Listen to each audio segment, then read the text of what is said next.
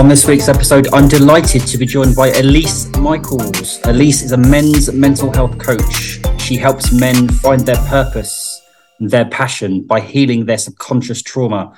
She's worked with hundreds of men to deep dive into root causes and rewire neural pathways to amend old habits and change old behaviours. Elise Michaels, I'm absolutely delighted to have you on my show, the Purpose-Led Leadership Podcast. We've been connected and friends for the last couple of years. You've done some coaching for me. We've done some stuff together. For those that don't know you, and you've got a big following, tell the audience what you do, and then we'll take it from there, and who you are. Well, first of all, thank you so much. I'm very excited to be here. As you said, we've known each other for a couple years now, just via social media and how things have changed. But we became acquainted because I am a men's mental health coach. For those of you who don't know me, for the last 2.5 years, I've been guiding men through a trauma-informed container, helping them assess the mental, physical, emotional, spiritual, relational aspects of their lives to become better fathers, spouses, and men. And so here we are, 2.5 years later, still building the empire, stronger than ever. And it's been the best thing I've ever done in my life. I mean, I love what you're doing. I think, as we both know, and a lot of people know, that men tend to kind of shy away from their feelings. And I think I don't think there's many of you around, which I quite like. We'll delve into that a little bit more deeper, but I want to get to know more about what you do specifically, but also you as a human being. So I ask my guests all this. If you can go back almost as far as school, you know, paint us a picture of your life and your journey and any kind of adversity. Well, it's very interesting that you would ask that, because no one ever gets deep into these questions. So I always kind of skirt over my own life and just say I had a dysfunctional childhood. But if you want to dive a little bit deeper into it, which is what you're asking, really? I had a pretty dysfunctional childhood. There was not any like physical abuse or anything like that, but 2 parents who were unwell as far as, you know, knowing their behaviors, knowing how to regulate. 2 people just in survival mode and completely opposites, not compatible with each other. And as children, you suffer the consequences of your parents' inability to communicate correctly, to self-regulate. And you develop your own survival mechanisms and behaviors based on that. So that's why I take all my clients back. It's not like, hey, just tell me your worst memory or your relationship with your parents. It's understanding the patterns and habits and behaviors that are created just based on, how do I receive love? How do I receive validation and acknowledgement from this environment I'm growing up in? So parents divorced at a very young age. That didn't really have an impact, but my dad... Both of my parents were in and out of jail, which I didn't realize at the time because they were trying to hide it from me. But there were absences from both of them at different periods of time where I couldn't talk to them. I didn't know where they went. And that left a huge mark on me. I've never talked about any of this stuff before, so it's very interesting. I don't know how deep you want to get into this. Oh, this is just the beginning. So yeah, just a result of that type of lifestyle, becoming like my parents becoming bankrupt, losing the house, moving into a very small apartment. And, but I was just like a happy kid. I didn't know anything else, but I was very, very self-sufficient because of all this, because no one has time to pay attention. I'm middle child. No one has time to pay attention to the middle child when all this chaos is going on. Right. So that was like the foundation of my life. So, I mean, that resonates with me quite a lot. I mean, I put a post out recently about being abandoned and kind of almost having to be a parent myself at the age of 3. And it feels like from a very young age, you were kind of, you had to adopt that kind of skill set. Right. So, yeah. How's that played out? Because for me, it turned me into a bit of a people pleaser and putting other people first. And I think by the very nature of what you're doing, you become master at kind of that because you've gone through it yourself. But what's the obvious negatives are, you know, there's going to be some trauma and abandonment issues, and but in terms of putting yourself first and not having a parent, how has that affected you, all that kind of stuff? Yeah, so I love that question. So obviously I became hyper independent in the way of, you know, feminine taking on the masculine, right? Like, yes. I'm going to work myself. I got this. Traveling everywhere.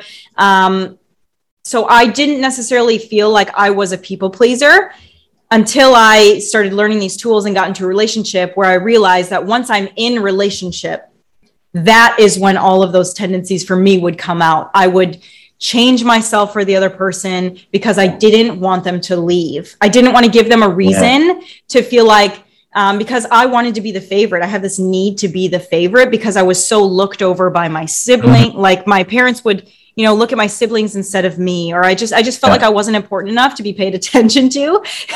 It's kind of like crazy to like just bring this up in the open. So in relationship, I just like wanted to do everything I possibly could to be the favorite. So it was really developed into a codependency type of thing, where it's just like, I would do everything I could. Like, I would do the dishes and the laundry, and I'm like, oh, I'm chill. I'm the chill person. I don't have needs. But like, what you're doing is you're really self-abandoning. You're not putting yourself first. You're not putting your own needs first. So to the outside world, I'm like, yeah, I'm independent. I don't need anybody, and I'm good. And I did all these things that I wanted to do. But once I got in a relationship, it was like a total flip. But before, well, that's bad enough. But before that, because of the way you've been wired to think and feel, well, from my point of view, that was very similar, but I attracted the wrong person in the first place. So kind of the person I attracted, it led to that anyway, because I only felt I was worthy of that kind of situation, right? Was that the same for you? Well, absolutely. We always attract what our behaviors are demonstrating, right? So our relationships were totally different, the way that they played out. But my partner during that time was a perfect person who needed like a mother. Right. So I was doing all of the motherly things, and they had, you know, receded into their feminine, just being taken care of. So they didn't see a problem with it because that was what they were used to. Right. So, of course, we attract the perfect partner for us. You mentioned that you didn't feel you were kind of a happy-go-lucky kid, but you kind of now, you know, exactly what you went through, and you're probably still learning, healing and, you know, adapting to that. But I felt very inferior, but I didn't know any different. Can you sort of remember kind of any kind of feelings of anxiety or mental health problems or challenges or just feeling different? Because it must have affected you back then. Maybe you didn't know, but maybe you did know subconsciously. Don't know. Oh, absolutely. I was totally depressed, but like, I just thought that's how it was. I just thought I was a sad person, and I would journal a lot. You know, it's funny because I don't have basically any like relics from my childhood. A few years ago, I found a journal that I'd written from like sixth grade all the way to senior year. And I just threw it away because it was so painful. Like, everything that I was writing about when I was young was just pain. Like, parents not showing up for my birthday, or like, you know, it just was like sad. But like, my personality naturally is it's like a golden retriever, right? It's to be happy. It's to be go lucky. So like, there was one part of me that was always happy, but there was one part of me that was always very alone and felt very abandoned and very sad. But I just thought that's like, that was me. Yeah. How did that affect your, like, I mean, you touched on like relationships in terms of what about confidence? And I made me very shy, actually. What about you? I appeared to be very confident. Like, I didn't really care what anybody thought, but it was like, I love myself, I hate myself. So you know, I didn't feel like I looked good. I didn't feel like my body was good enough. I didn't feel like I was really good enough, but I just put on this persona of, I don't care. Yeah. Because you had nobody to kind of nurture you, nobody to kind of like, there was no consistency, no kind of routine, and you didn't know what was good or bad, right? I guess. Right. It's very odd to like hear this displayed back to me, because I've never talked about this stuff before. So in a way, you are almost like kind of validating my experience, even though you didn't know exactly what went on, which is very interesting. Is that a good thing? You comfortable with that or not? It's just an interesting experience to have. You know, when you do this work, you are constantly the validator. And I'm sure that you get this a lot. If you're a lot of people listening to this, I'm sure, are the person that people go to, but like, I literally get paid for this, and that I've trained for this, and these are the tools, and you're not my therapist, but just me talking about this in general and having you validate it back as a normal person is just interesting. Yeah, I think it's because I've been through a similar thing before, and what I wouldn't do is rescue anybody. You know, that's not helpful either. But I can just feel and see what that's like, and I think it's a bizarre thing as coaches. You know, if we heeded half the advice we gave out, we'd be laughing. And so sometimes I think I've got my own coach. I think you said you've got your own coach. I mean, we've got to talk about these things, right? Otherwise, you know, we all go potball human beings, right? Mm. Well, I think it's also important to talk about too, because I've never talked about this stuff, not because like I don't want to, but just because I maybe found it irrelevant. But the reason why I'm opening up so much now is because I think it's important for people to know at a certain point, like that A, they're not alone, but B, that like there's a lot of stigma around therapists who have other therapists and their lives are messed up. And why would you go to a therapist like that? But there's a lot of evidence and experience. Of course. When you say relevant, though, that's an interesting. Why do you say it's relevant? I think it's super relevant. I mean, it's super powerful and it's super resonating. I don't know. I just feel like it's not about me when I'm trying to communicate to the audience. I just really want to focus, but maybe that's just part of me growing up. It's not about me to adapt to the audience, right? Well, I think it's not for me to judge or psychoanalyze it, but actually, the stuff you've gone through can really help other people, and I think that's part of the reason why people ask me why am I so open online. It's not that I this is going to sound a little bit. I know it's my podcast. I'm talking to you, but I just want to go down this road a little bit. I do believe we've got each individual has certain gifts, and there's a duty to for me to share and teach and guide people. That I don't mean that in an egotistical way. I just feel that there's a calling for me there. I don't wake up one day and go, right, I'm going to share my life. I just feel as if I need to do that because it actually helps me. And I do believe the more people that do that kind of thing, because I think a lot of people in this world are going through day to day, week to week, not even knowing why the fuck they're doing what they're doing. There's no purpose. There's no substance. And I think it's really important to encourage this kind of stuff personally. So that's just my view. Yeah, well, absolutely. Well, you're the first person who's asked me to dive into it. So I'm open. But it's very interesting to do. Yeah. I always think that you can't really go forward. You need to go back before you go forward. But once you've done that, you've got to then create a new chapter in your life. So just, I mean, kind of, let's carry on the journey. As you talked about kind of your childhood. So what age did your parents get divorced? And what other stuff happened to lead you up to what you're doing now? It's a long way to go yet. Well, they got married when I was in first grade and divorced probably when I was in third grade. Right. And there was a huge catalyst that caused that I am not willing to reveal to the internet, just for protection of my parents. Oh. But I did not start my healing journey truly until I turned 25, I think. I'd always been into personal development and self-help, but like more along business. I was so focused on how can I make money? How can I do a business? You know, because I grew up with like this frugal lifestyle because my parents lost everything.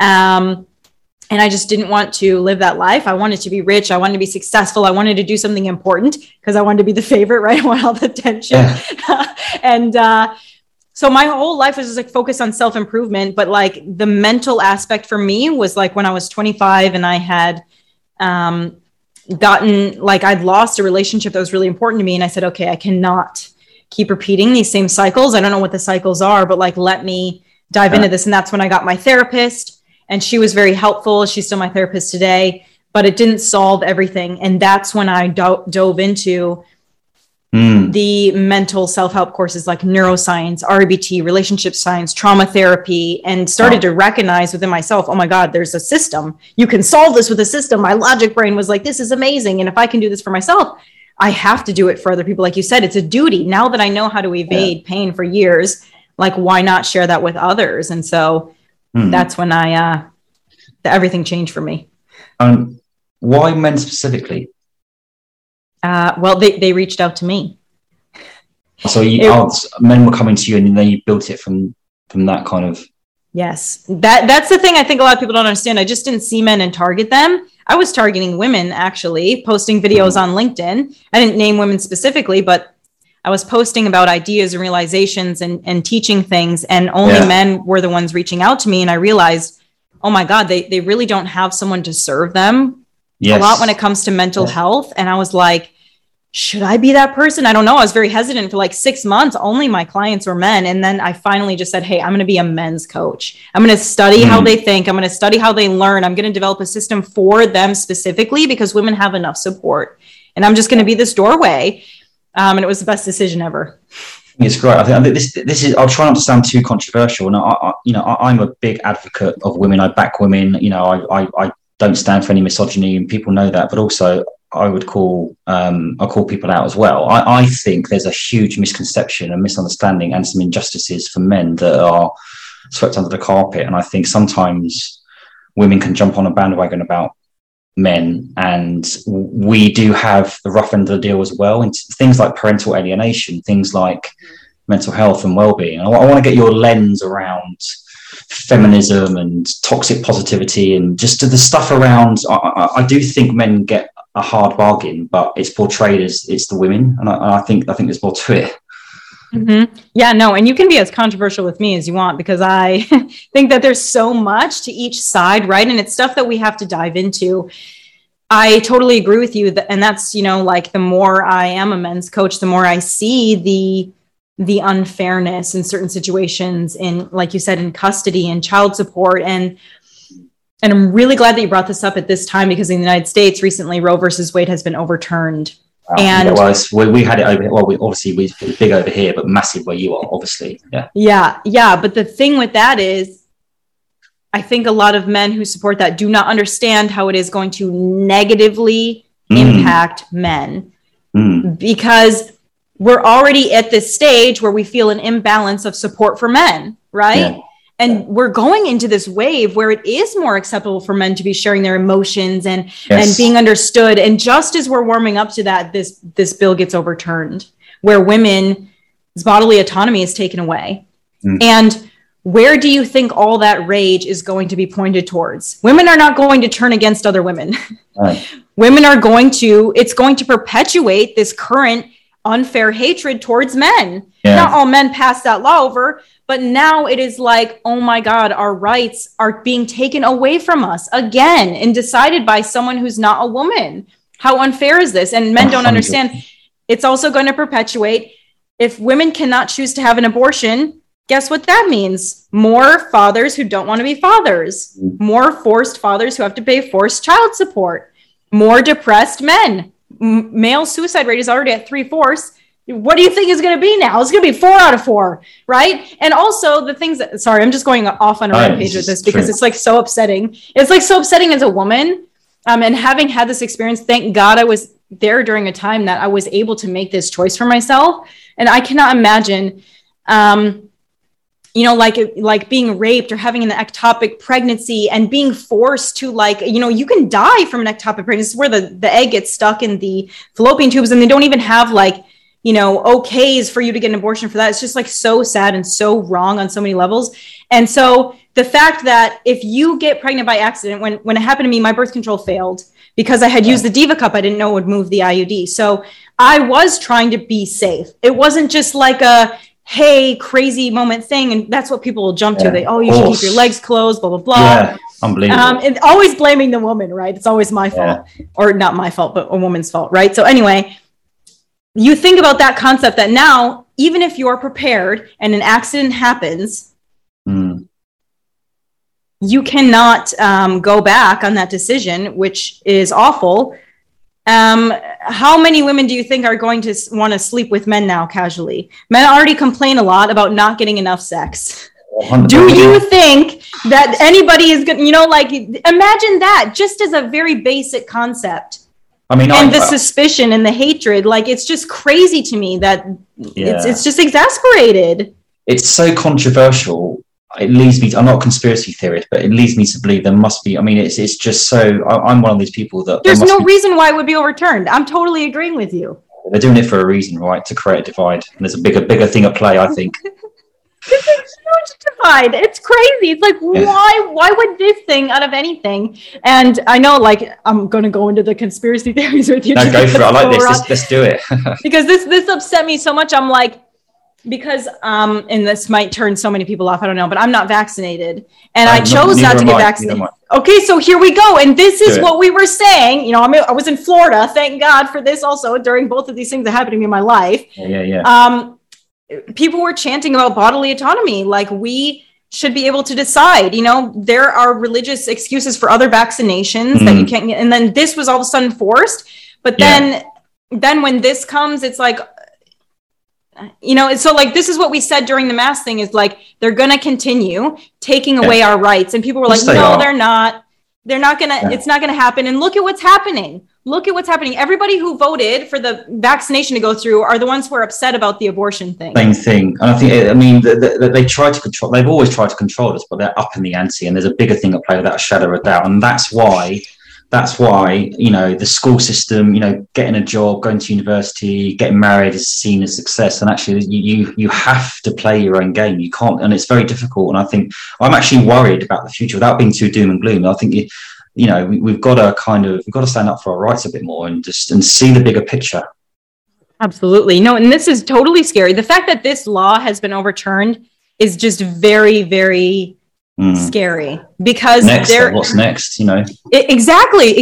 What's next? And this is what we were trying to say during the mask era. We were saying like, what's next? You can't even imagine, like, this is how it starts. Little by little, this is how it starts. And they make you believe that you're an awful bad person. Yeah. And now it's like COVID just basically freaking disappeared, didn't it? Yeah. It disappeared, didn't it? Yeah. Now all the rules are going away. Look at where are the booster shots now? Where's all the hype now? It's like so stupid. Well, it seems to be coming back in this country, but also, you know, there's the war, there's the cryptocurrency, the food prices, the petrol prices. They're making life impossible for us. Yeah. And like Patrick Bet-David said, the definition of a recession is like 2 quarters behind or something. So he said, what was it, like July 1st or July 2nd? The recession has officially started. And... you know, it's not to like go into like an apocalypse fear mentality, but like people need to wake up and be aware of like the bigger picture that we need to break out of the matrix, right? Yeah. Stop believing just at face value what everything is said and question everything and be open to everything and protect yourself. Yeah, I think it takes a certain type of person to do that. That's like being curious. I think that's also going back to kind of the stuff that you do. I think as well, in order to grow, you have to be curious. You have to lean into your. I mean, we were talking off air before about anxiety and all that kind of stuff. And talk to us about kind of the specific stuff you do with men. Then is it more kind of like dealing with lack of purpose, anxiety, and what sort of situations have you come up against? Because you know, men traditionally are hard to get anything out of, aren't they? Well, they tend to be anyway. You could say that the men who come to me, I think I've created a safe space enough where it's just a safe space. So easily they are able to open up and kind of talk about things. I notice that there are common patterns with men about what they struggle with. And because of the lack of acceptance around emotions and personal desire, there's a lot of disconnect from self and disconnect from true relationships. So that means a lot of the life is based on external validation and achievement. What kind of car do I have? Education, job title, money. Yes. And when all of that is fulfilled at about 40 years old, right? That's when we hit the midlife crisis. They realize I'm disconnected from my wife. I'm disconnected from my children. I'm disconnected from my purpose. I don't know who I am anymore. I did all this stuff and I thought my life was supposed to be good and perfect, but I don't know who I am. And so really it's kind of about where are you at right now?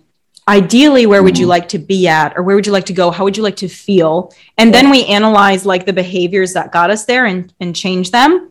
And now, you know, after 2.5 years, I was talking about a lot of the same things, but now it's also guiding men through a more spiritual container. So understanding energetics, understanding, you know, like manifestation and abundance and just channeling. And it might sound woo-woo for me to like talk about channeling and stuff, but this is all... Go ahead.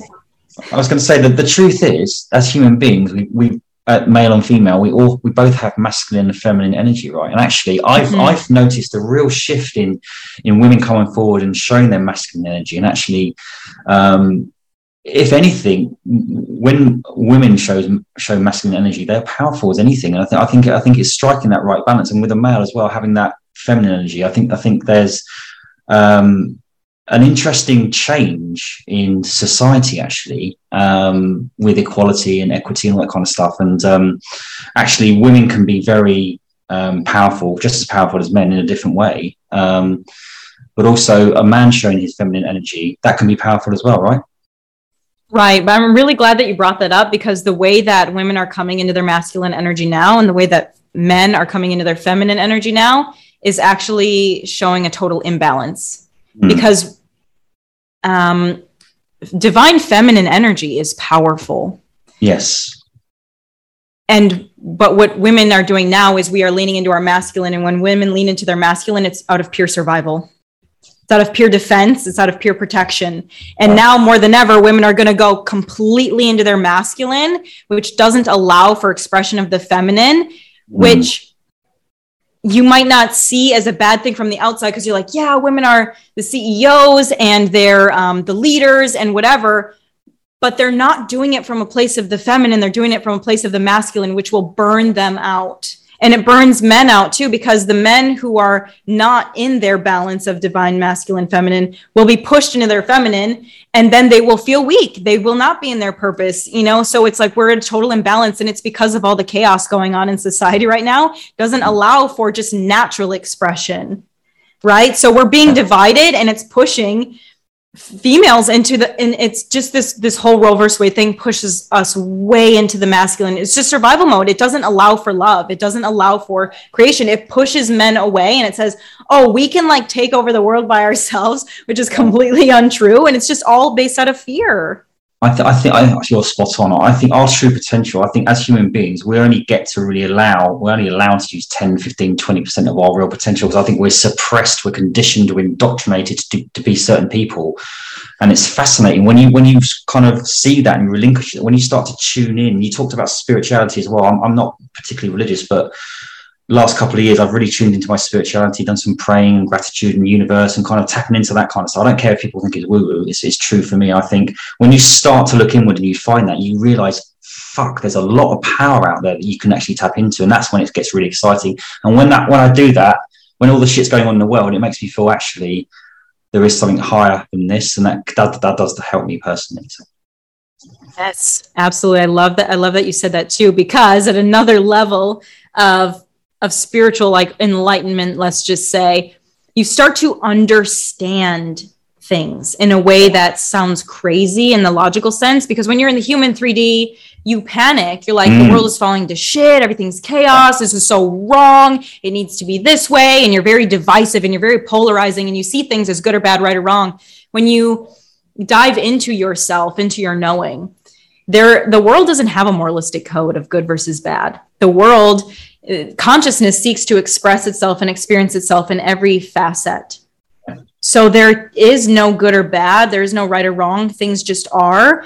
And you see that everything has its divine part to play. So even though we are very polarizing right now and it may seem chaotic, it is happening for a greater shift.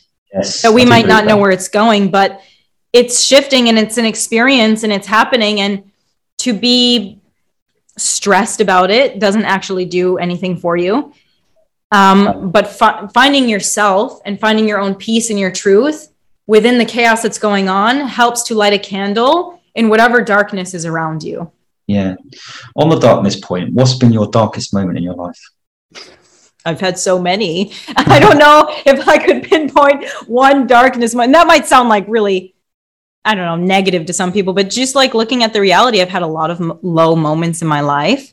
You know, I've attempted suicide multiple times in my life.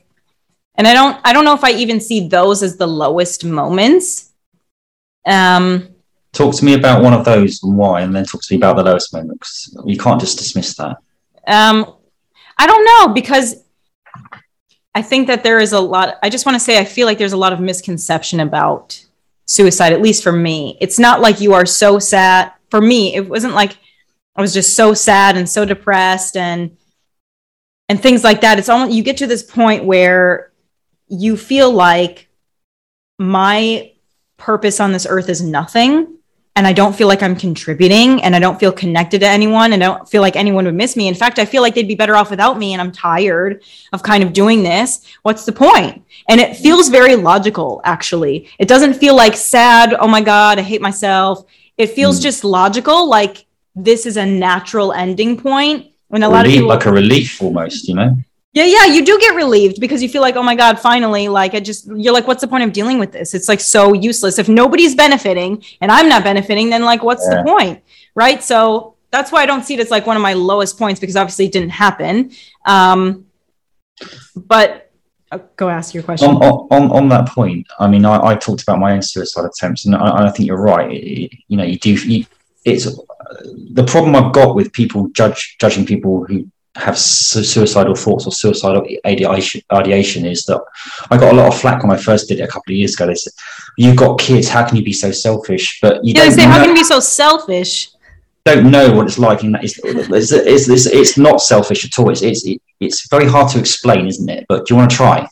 Yeah, it's like, it really makes me angry when I actually fought with like my physical health ed teacher in 9th grade about this. I debated with him because he said, it's a really selfish thing to do. And I said, no, it's not. And he's like, yes, it is. It's very selfish. You leave everyone behind. Yeah. I'm like, it's selfish to say you need to stay here because when you're gone, I'm going to be in pain. That to me sounds selfish.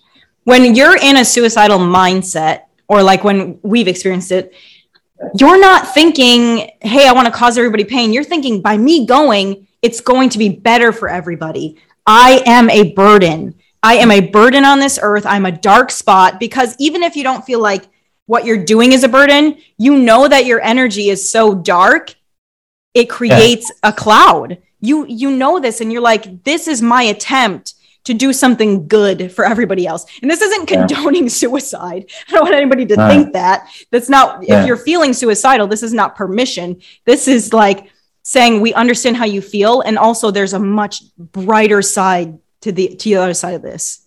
100%. Well, you know, I'm touched that you sort of mentioned that. It's not an easy thing to say. And, you know, I think people get strength from that. And, but you talked about other dark moments. Whilst we're on the dark subject, what other dark moments have you had? Well, I'm going to be honest, like out of all the dark moments in my life, and I think this is kind of funny, so I'm laughing, is like, it wasn't like my parents going to jail or, you know, things like that. It's really like endings of relationships that I thought were going to be my forevers or that I had put so much of myself into. I think that those are deaths you experience when you're alive and when you're so young too. It sounds like so childish to say that, but like heartache for me is like one of the hardest things for me to deal with. It's so painful. Sure. Why do you think that is? Probably just because in this lifetime, that's something I need to learn how to transmute. And just my, you know, as you had mentioned, like as a child, I never had consistent flow of love. I never had like a dedicated person. I always felt alone. So the second that I feel like I found someone who can be like a family for me, a close person who I can invest in and be attached to, the second they leave, I just feel the abandonment probably all over again. Right. And it just totally makes me feel like I will never have the experience that other people had, probably. That's really interesting. I can relate to that because I always used to think, you know, when I get a girlfriend or when I get this, I will start to feel this. And we all both know that's wrong. But I got divorced 3 or 4 years ago. I spent a lot of time on my own last 3 years of dating and stuff like that. And it's gone well. But I've enjoyed, for the first time in my life, time just to be on my own and that kind of stuff. And I've reached a level of happiness and joy that I've never had before. And that's wonderful. And up until recently, I've always felt that I've never needed anyone to make me really happy. But I've changed my mind recently because I feel that I've reached a certain point and now I'm so ready. I feel like I don't feel I can be really happy unless I share my life with somebody. So I've kind of flipped that around. I want to get your lens on that in terms of the experience you've gone through around, I think you can be happy in both, but surely the ultimate is to find somebody, but that shouldn't be the be all and end all either. So it's difficult.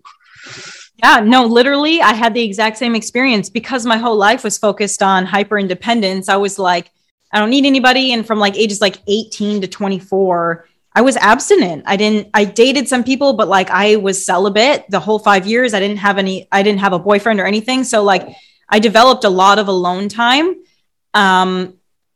just at that young age where it's like, you think that you'd be out experimenting, whatever. And I just kept to myself. And even now it's so like, I'm 28 and just this last weekend, so like 3 days ago, I had this realization of, because I was also a world traveler too. And my idea was like, oh, I'm going to see every country in the world. I'm going to do this and that. And like, freedom is my number one thing. And I was like, I just can't be with anybody. They're going to hold me down. They're going to hold me back. But recently coming into meeting someone and having this fulfillment that I've never had before, where it's like my freedom can meet partnership, and having that be an eye opener of like, oh no, I actually don't need and want these other things, but like I could have a family, like maybe I could have children, maybe I could have this and not have it be like, oh, I need this as a codependent thing, but like this is a part of me that I didn't know existed for me, right. And it's a beautiful. So I totally feel like the same way of like, I know I do want a community. I want someone to be a best friend. I don't want to die alone, like I always thought I did. How do we avoid repeating patterns like going for the same kind of relationship and being, so for you being codependent, what advice could you give people? Because I think what happened, we are a product of how we're managed, how we're schooled, how we're taught, how we're parented, right? So we've got to unwire ourselves, but I think it takes years to do that, doesn't it? So I don't think it takes years. Okay. I just disagree, because I've trained people on how to notice the patterns very quickly in a span of like 12 weeks.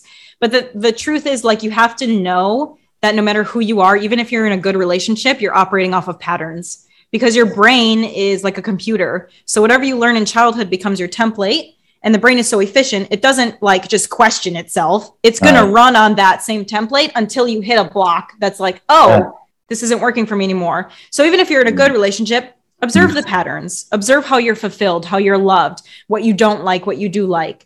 And the truth is, you can work with a coach as much as you want and observe these patterns, but the true work does come within relationship, because they're going to show you as a mirror, like what is the thing you need to correct. And if you're in a toxic relationship right now, and I know that you've experienced this, and I've experienced this too.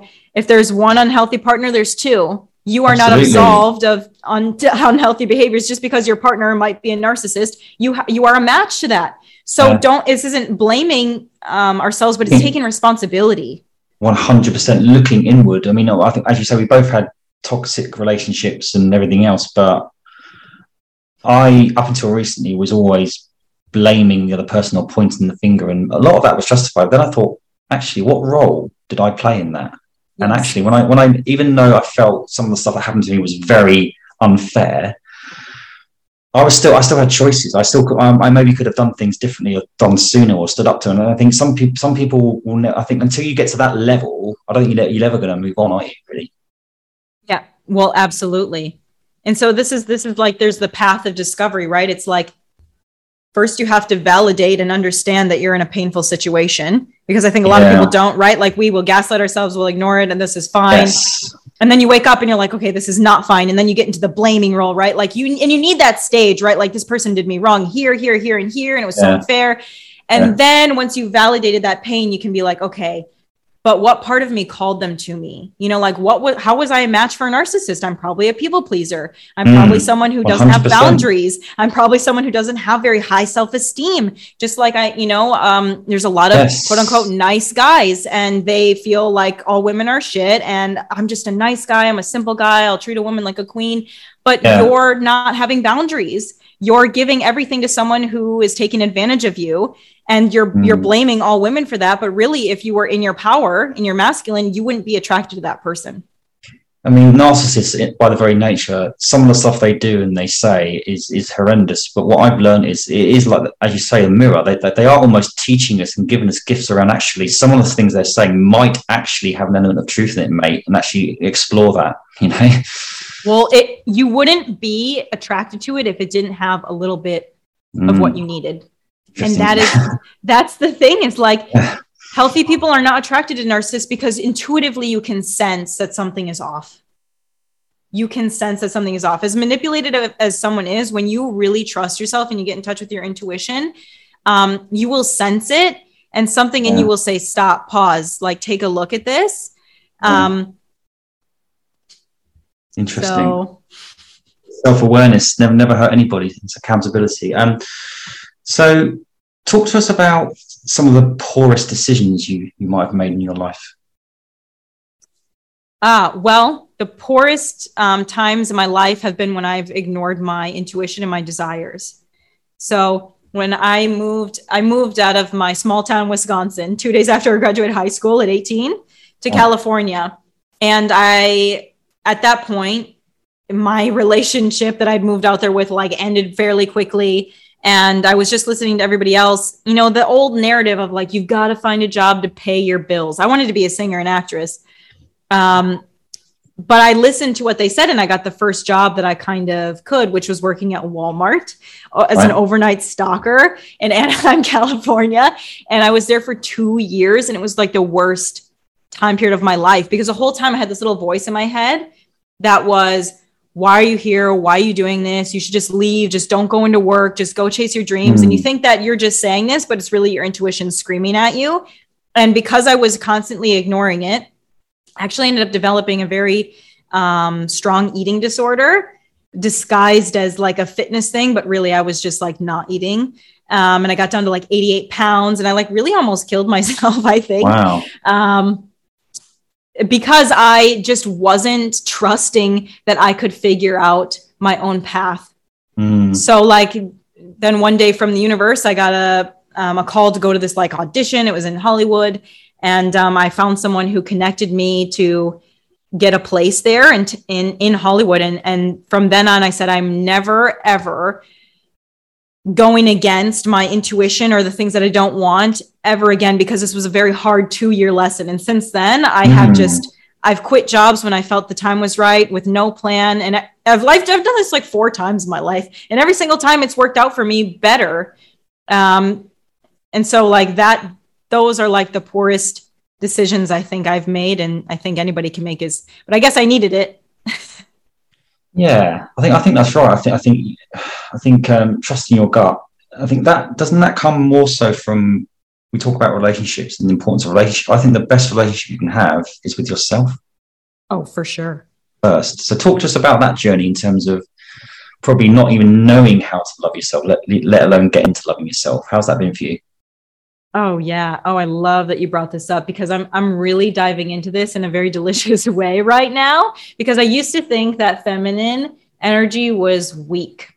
And so as a female thinking that feminine energy was weak, I was like, I'm going to stay in my masculine because my feminine is weak. Like I love being the hustler and the business person and making money and doing all this by myself. And then, you know, through coaching and everything, I realized that like, it was all stemming from, you know, feeling like I could be weak and not loving myself and not honoring like who I am as a woman. So like for me, the self-love journey grew beyond just like loving my body and how I looked and things like that, because I used to feel really ugly and negative about myself and I would talk to myself this way. So that was like the start of the journey is like, I'm going to love myself no matter what. Like I appreciate myself. But once I started accepting myself as a woman, and I think when a lot of men will start accepting themselves as men, as strong, powerful men, whatever, you know, chaos or monster is inside or feminine feelings are inside, just fully accepting that.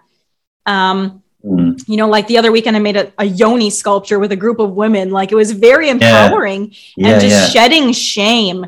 So like, I think that you really have to go through a journey of not just saying affirmations, like everybody says like, oh, I love myself and everything I hate about myself, I'm going to say I love in the mirror.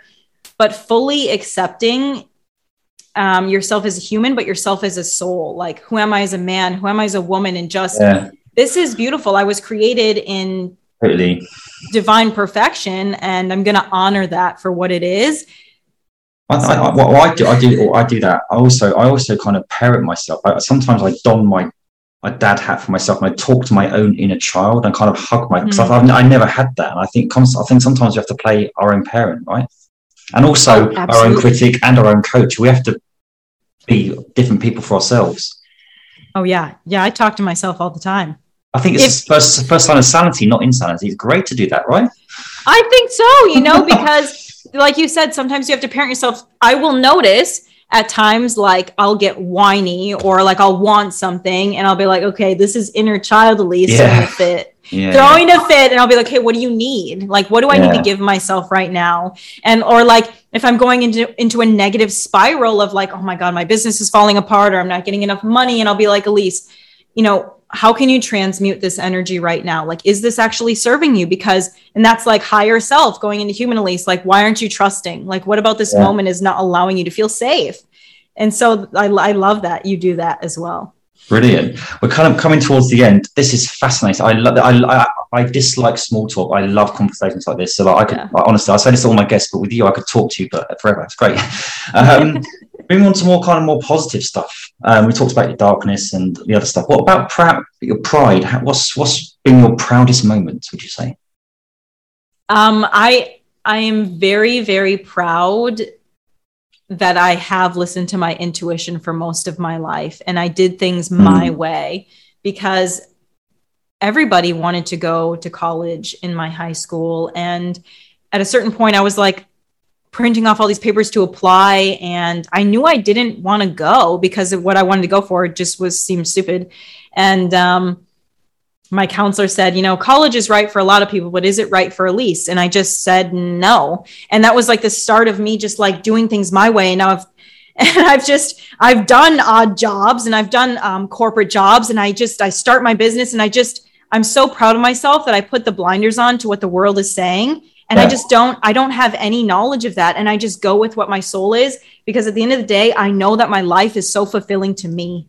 And Brilliant. I'm so proud of that, because I don't need to live up to anybody's standard. And I hope that anybody listening to this can embody that, because it's so powerful to feel proud of the life that you've built, even if it's not up to the standard of everybody else's life. Well, it's the only person that standard that you should worry about is your own, right? And everyone's as easy to say than do. We get that.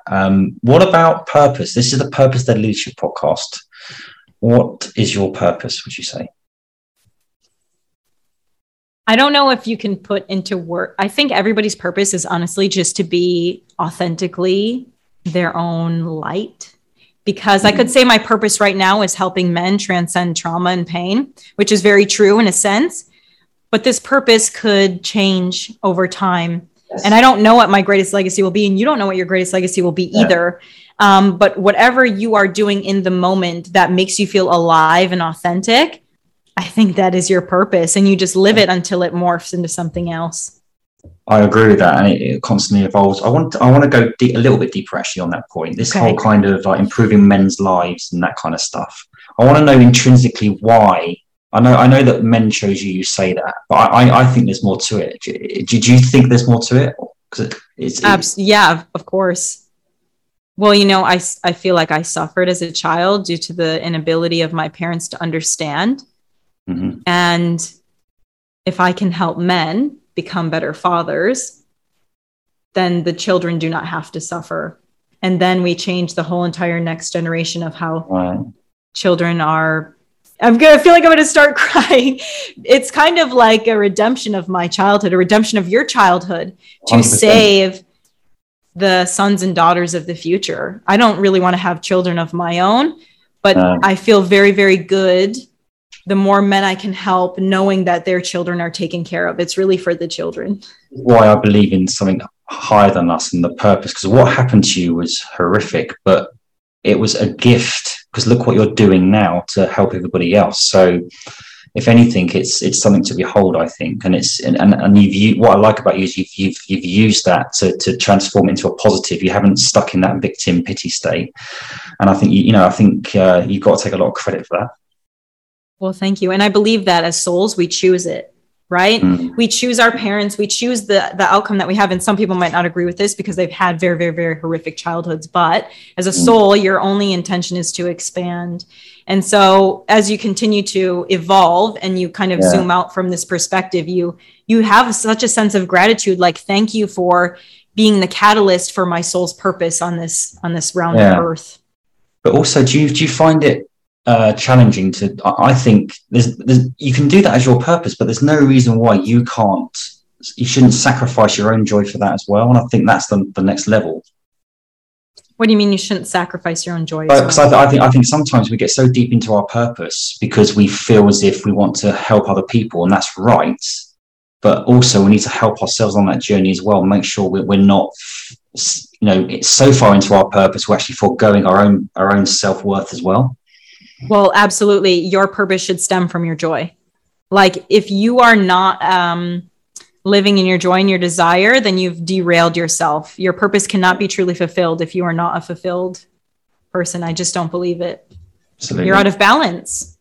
Totally. So just a few more questions. What do you think women can do more of to help men in general? So this is like two-part. I think women also need to do their part in doing their own personal work and self-development so that you can embody your divine feminine. Understand what it's like to be in your embodied feminine, not just survival masculine, and not just like shadow feminine, which is like a victim mentality. I need someone to take care of me. I need someone to love me. Yeah. I need men to step up, like always pointing the finger. Anytime we blame somebody else, we have a lot of work to do. So there's that part. The second part is like truly just on a logical standpoint, human side for men, be open to men being vulnerable, encourage vulnerability, create a safe space, check in on your guy friends. Do not partner with the social norms and narratives that say, grow some balls. Don't be a pussy. Don't be a little, beep. Don't be, do not play into those. When they happen, you have to be the one to step in and say, no, that's actually not okay. I support you for who you are. And also like, I know this is like probably too much of a digression for the end of this conversation, but there's a lot of shame around sexuality for both women and men. Male performance. There's a lot of negativity around men's size, if it matters, like, how they show up in the bedroom. And we need to like eliminate those societal stigmas if we want to also feel safe in the bedroom. I think a lot of those things stem from just our own insecurity and shame in the bedroom, because if you feel totally comfortable, you will not think about those things. Sure. And in reverse, what can men do for women more of, do you think? Do the work. Yes. They need to. Men, the best thing that you can do for women is invest in yourself and your own healing and self-development, because we don't need any more advocates that are disengaged from their own emotional attunement. We need people who can be present, who can show up, because the best thing you can do for the feminine is show up in your masculine. Mm-hmm. And when you're not in touch with your masculine, you're just showing up in the feminine, and that doesn't help anybody. Just pushes women more into the masculine, which men do not like.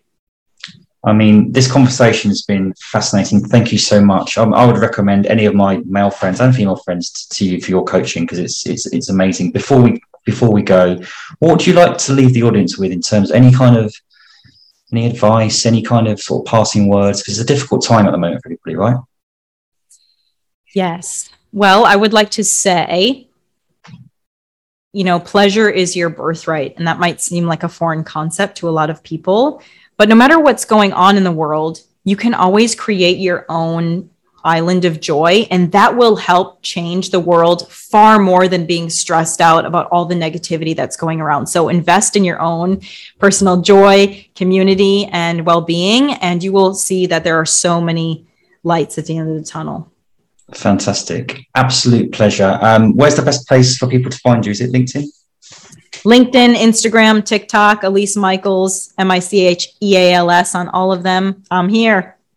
I'm so excited to watch your future journey. An absolute pleasure. Thank you so much for coming on.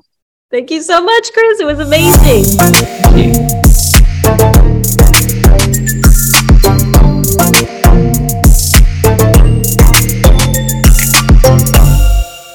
The Purpose-Led Leadership Podcast is sponsored by Vincere, the recruitment operating system used by over 20,000 recruiters worldwide. I chose to partner with Vincere because I'm a customer and I love their modern REC operating system, a single tech platform to streamline the front, middle and back office operations of executive search, perm, contract and temp businesses. If you're looking for a breed of new tech partner, talk to Vincere. They have follow-the-sun support with 7 offices around the world. Check them out at vincere.io/Chris O'Connell for an exclusive offer for all listeners.